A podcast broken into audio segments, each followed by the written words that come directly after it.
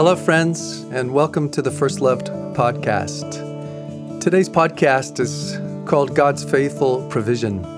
And mostly, I want to share with you a little bit of history again, particularly coming into 2019, where God once again is just showing his incredible faithfulness to me and to the ministry. And I hope in telling you these stories that it would also encourage your hearts that if you are in a season of wondering, Lord, how are you going to provide? How are you going to take care of? And particularly when it doesn't come in the way you're looking for, the way you hope, that hearing this would encourage your heart that God does, in fact, remain incredibly faithful to provide what's necessary for the things that He's given to us and called us to do.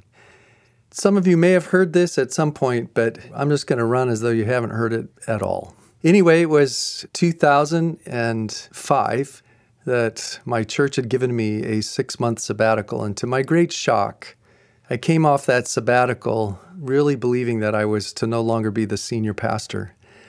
It shocked me, it shocked the church. It was very difficult for all of us, but I just knew that I knew that that wasn't what I was supposed to be doing going forward, even though I honestly wasn't really sure what the next step was. When we got home, especially as the kids were processing this decision, two of them were already in college and wondering, Dad, what are you doing? Are you insane? this is crazy. So I was talking with Robin recently. We were just thinking back over that season. And to the best of our knowledge, I think it was within a week. Robin got a call from her former boss asking her to come back. She offered her the same amount of money that I gave up going from the senior role to an assistant role to raise up the young guy and give him my position, which right off the bat was a serious amount of money. And it was a job after I just decided to cut my job in half and not even know what was coming next.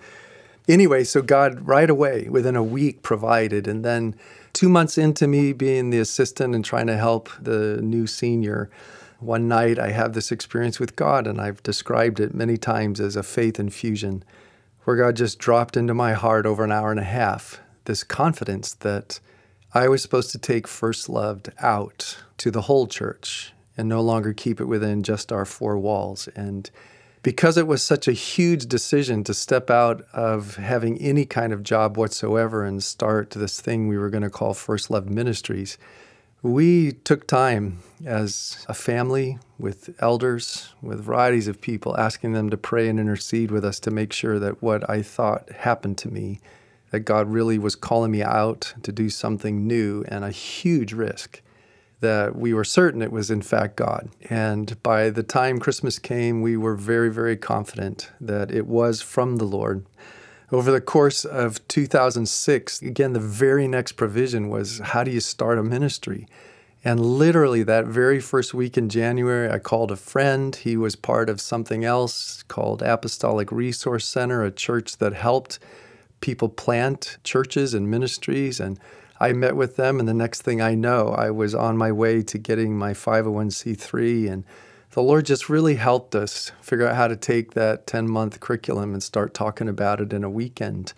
But He was unbelievably faithful, and the church gave me nine months severance, believing that it would take nine months to birth something. It still left the fall needing money, and one of the churches that had really been blessed by other things that I had done, they asked if I would come and teach it to their leaders for seven weeks. And they gave me their entire mission budget, which covered those final three months. So once again, the Lord provided in a profound way. We were covered all the way through 06 in that early transition season. 07, I still needed $5,000 a month because of bills and whatnot. And I'm like, God, how is this going to happen? So, my very first gig in January of 2007, I think I brought in like eleven or twelve hundred dollars, and I needed 5,000. It was either the last day of January, the first day of February, um, just praying and asking the Lord, How are you going to do this? And we were hanging out together in Romans 8 when he said, Mark, if I am for you, who can be against you? I didn't spare even my own son. How will I not also, along with him, not graciously give you all things? And as I just sat there and meditated on the word spare and just thought of hearing people say, you know, take everything, but at least spare my son, spare my child. And here God says, I didn't even do that. And then you might hear the word spare in this statement um, I spared no expense. You know, a, I threw all my money, everything toward this thing. Well, God says, Won't I graciously give you all things? So again, we're having this faith moment and going, Okay, Lord, but it's the last day of the month and a new month is starting. And so I went to the mailbox and I saw a letter that was from some friends, and they had donated twice a $200 check and a $400 check. So I thought, well, this is sweet. I open it up, and the check was for $4,200. I'm like, what? I even called them thinking somebody had put too many zeros on the on it. I'm like, this can't be right. And they said, well, actually, it's our business tithe, and we felt led of the Lord to give you the whole thing. So telling Robin and telling the kids, here's what God did this month. Well, each month, God did extraordinary things. Months when I thought nothing would happen. One month, I had one gig again where just there was a thousand dollars. The other one, I was supposed to go down to this church actually that helped with our nonprofit status, etc. But there had been a miscommunication, so I'm thinking I had Friday night all day Saturday. Well, they thought I was just coming to do something Saturday from 9 to 4. And so we had to cut it way back. Only like nine people came, but somebody drove down from Maine, had seen the advertisement for it on the church's website. So this lady drives all the way down from Maine. She only gets this very abbreviated experience, and she writes a check for $3,000. $3,000. Those kind of stories happened again and again. July comes, no gigs, no money. The kids would come to me and say, Dad, what did God do this month? I mean, they started really getting excited, concerned, but excited to see what God would do next. And I said, Yeah, but we don't really need that money this month. Everything's caught up. So I went to this little church in October of, of, a good friend. He said, Most of the folks are old, Mark, and you won't get much. And I said, Well, it's not about money, so I'll come. And sure enough, it was only like $500 ish, maybe. And but three days later, go to the mailbox, there's an envelope, and inside the envelope is a letter and a check from this church. And the pastor said, Mark, you know, when these folks die, they give us money and put it in a trust fund that we can, at our discretion and prayer, we can give the money away. And he didn't know anything about my needs. And that check was for $5,000. So there was July, right? Well, all the way through that year, talk about building faith in all of us, my family and friends and whatnot. Well, then I took a job at Bethany Church in 2008, 9, and 10. And during that season, I was just so busy doing the pastoring, I didn't do that much for First Love. So, come into 2011, I only had $200 in the First Love account, and I didn't have any gigs. And to my great surprise, at the end of that first week, I discovered that I'd lost my job. That was a first. I was just so shocked. I'm like, whoa, God, what's this all about? And I just assumed because of his faithfulness to provide in the past that he would provide a job or something. And I couldn't even find a job as a carpenter. I couldn't find a job as a painter. There was nothing showing up. I had some folks trying to help me with First Loved, but the severance was almost gone. And Robin and I had the first ever in our whole lives panic attack together.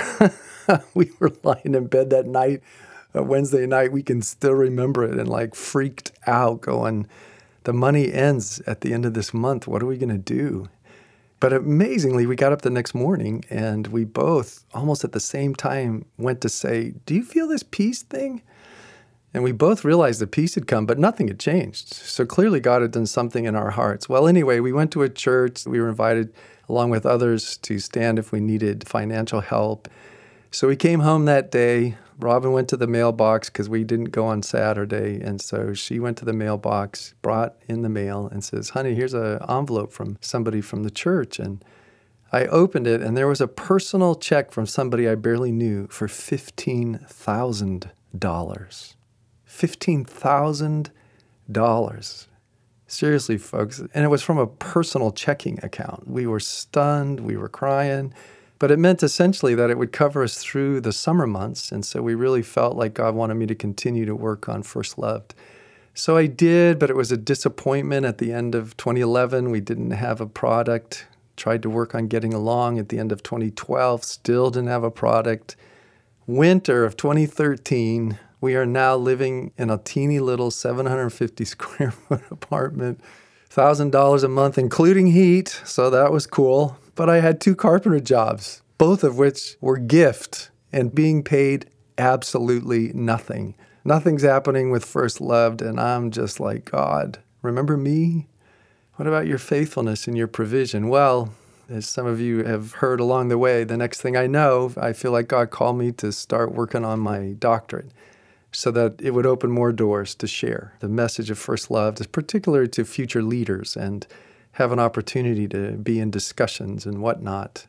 Even that was remarkable because when the first three years of schooling finished that summer, my sister called me and said, Mark, I got this call from these guys that are doing something about discipleship and I thought this was right up your alley. So I told him, I'm not coming, but you should call my brother. And so I called him. Well, one of the guys that was invited was a vineyard guy, but his name, Dennis Orthner. Dennis had spent his entire 40 years as a PhD professor at Chapel Hill doing surveys and data and all that stuff. And for my project, I needed to create a very unique survey. So we went out to coffee. He got all excited about what I was doing. And I can't tell you how important and how helpful he was to help me get that done. Again, another crazy provision. And then in 2016, my buddy here, Peter, who's sitting here hanging out with me, helping me do these podcasts, one day Peter comes to me and literally says, Mark, I think the Lord wants me to help you. And Lori and I are good about leaving my job and coming to help you. And I'm like, but I already told you we don't have any money.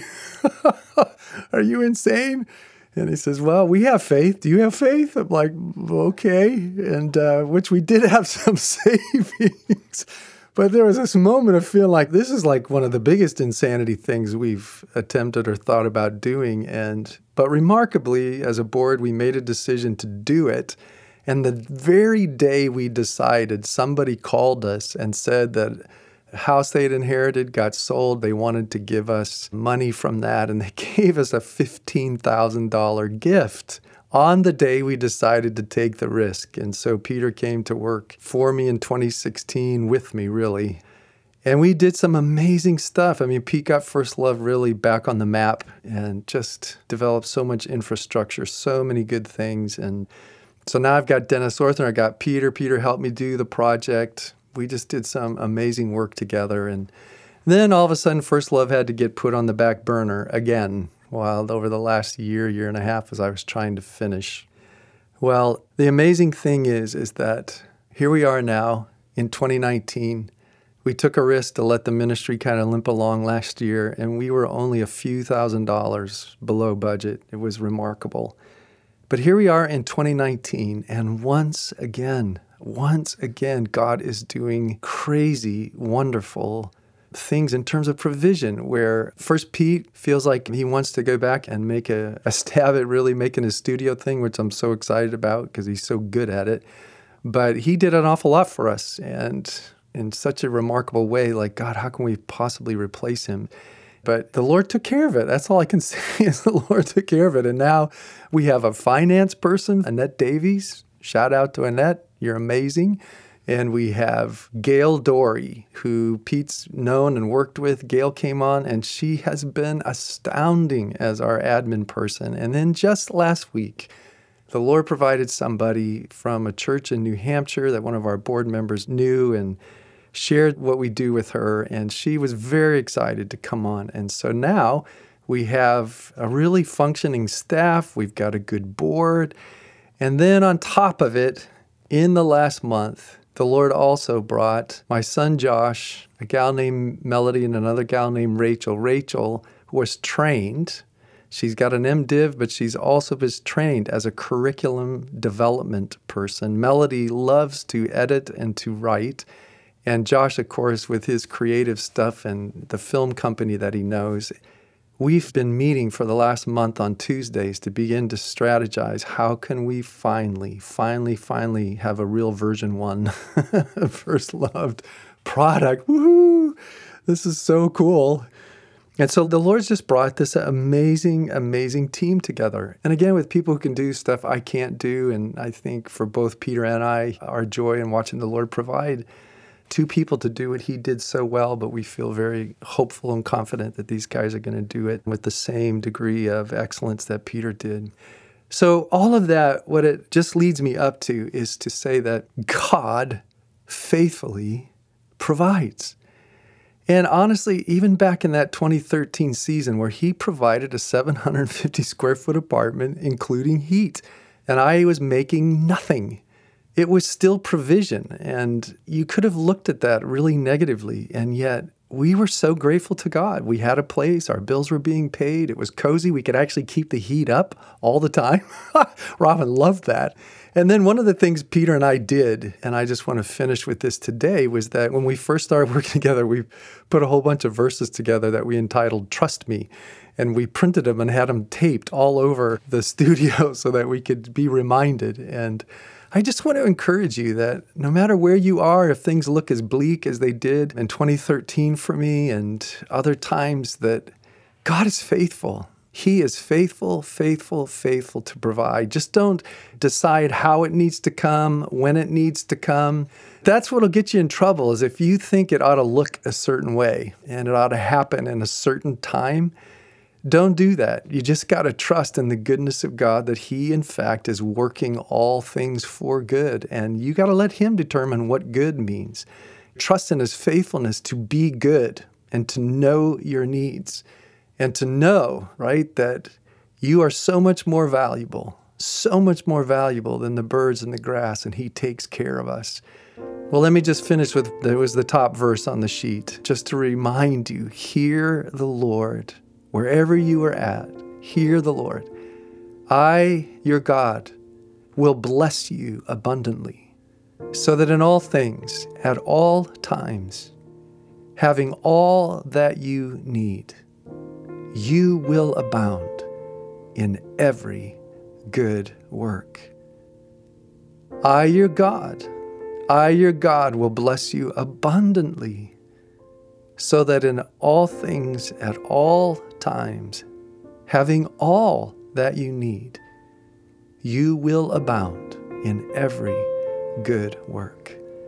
Oh, I pray that your hearts are encouraged and Finally, I just want to encourage you to be praying, though, that we still need provision then for this great team where we're finally going to move toward product. We do need the Lord to provide to be able to pay some of these people because some of them are professionals at what they do. And so, would you just really join us in prayer? Join us in faith in that passage, 2 Corinthians 9 8. But if you would just join us in prayer, that you would even hang out in this verse with us and as we're just putting our faith and confidence in the Lord, that He would continue to be faithful to the ministry because there's so many people that just really need to hear this. And finishing product this year will actually get it out there to way more people and bless them. So, anyway, love you. Thank you for just hearing um, a brief version of the story. I hope it encouraged your hearts today.